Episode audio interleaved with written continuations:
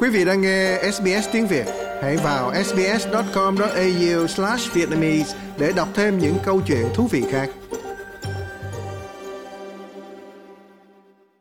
Đây là một trong những sản phẩm nicotine được quản lý chặt chẽ nhất trên thị trường. Thế nhưng nhiều người không biết những quy định đó là gì. Anyone over the age of 18? I would say 18. Có ai trên 18 tuổi không? Trên 18 tuổi à? Còn tôi cho rằng chỉ có người lớn mà thôi.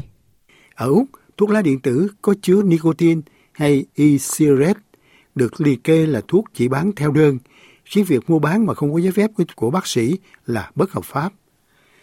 Ban đầu chúng được bán trên thị trường như một giải pháp thần kỳ để bỏ hút thuốc. Số liệu thống kê cho thấy từ cứ năm hay 21% thanh niên trong độ tuổi từ 18 đến 24 thì đã có một người đã thử vaping, tức là hút thuốc lá điện tử, và khoảng một phần tư trong số đó hay 5% tiếp tục sử dụng nó.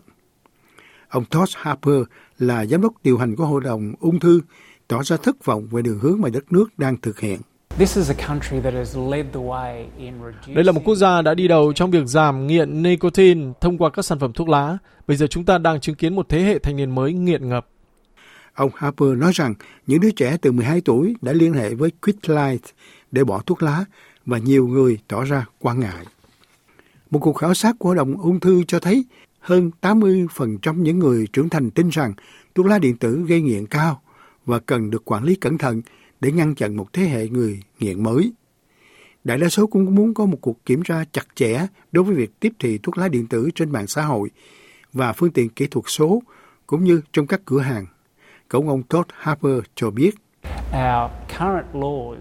Luật hiện hành của chúng ta không đủ để bảo đảm rằng những sản phẩm này bị ngừng sản xuất và chỉ được cung cấp cho những người có tòa thuốc. Trong đó, ông Simon Chapman, giáo sư danh dự về y tế công cộng tại Đại học Sydney đồng ý rằng luật hiện hành không phù hợp với mục đích đặt ra. Điều này đang bị hủy hoại hoàn toàn bởi hàng nhập cảng của Trung Quốc, những thứ hoàn toàn không được kiểm soát, đang tràn vào Úc. Còn cơ quan quản lý sản phẩm trị liệu hay TGA tìm kiếm sự tham vấn cộng đồng về các cải cách được đề nghị nhằm giảm bớt việc cung cấp các sản phẩm thuốc lá điện tử chứa nicotine do lo ngại sản phẩm có tên hấp dẫn như vòng lập trái cây, Fruit Loops và sữa dâu Strawberry Milk, đặc biệt hướng đến giới trẻ. Tuy nhiên, một số người như tiến sĩ Alex Wodak từ Hiệp hội tác hại thuốc lá Úc nói rằng việc có thêm quy định không phải là câu trả lời. Tại sao chúng ta lại hạn chế nghiêm ngặt những cách sử dụng nicotine an toàn hơn khi thuốc lá chết người luôn có sẵn? Thế nhưng, nhiều chuyên gia y tế công cộng không bị thuyết phục khi nói rằng bằng chứng cho thấy nó an toàn hơn ít nhất là sau một thập niên từ bỏ khói thuốc lá. Ngoài ra, những người trên các đường phố cũng không bị thuyết phục với chuyện cấm đoán thuốc lá điện tử. Đó không phải là một thói quen tốt, đặc biệt là cho trẻ em. Bạn đã cố gắng không hút thuốc, nhưng đó là toa thuốc, hoặc bạn không thể ngăn cản mọi người.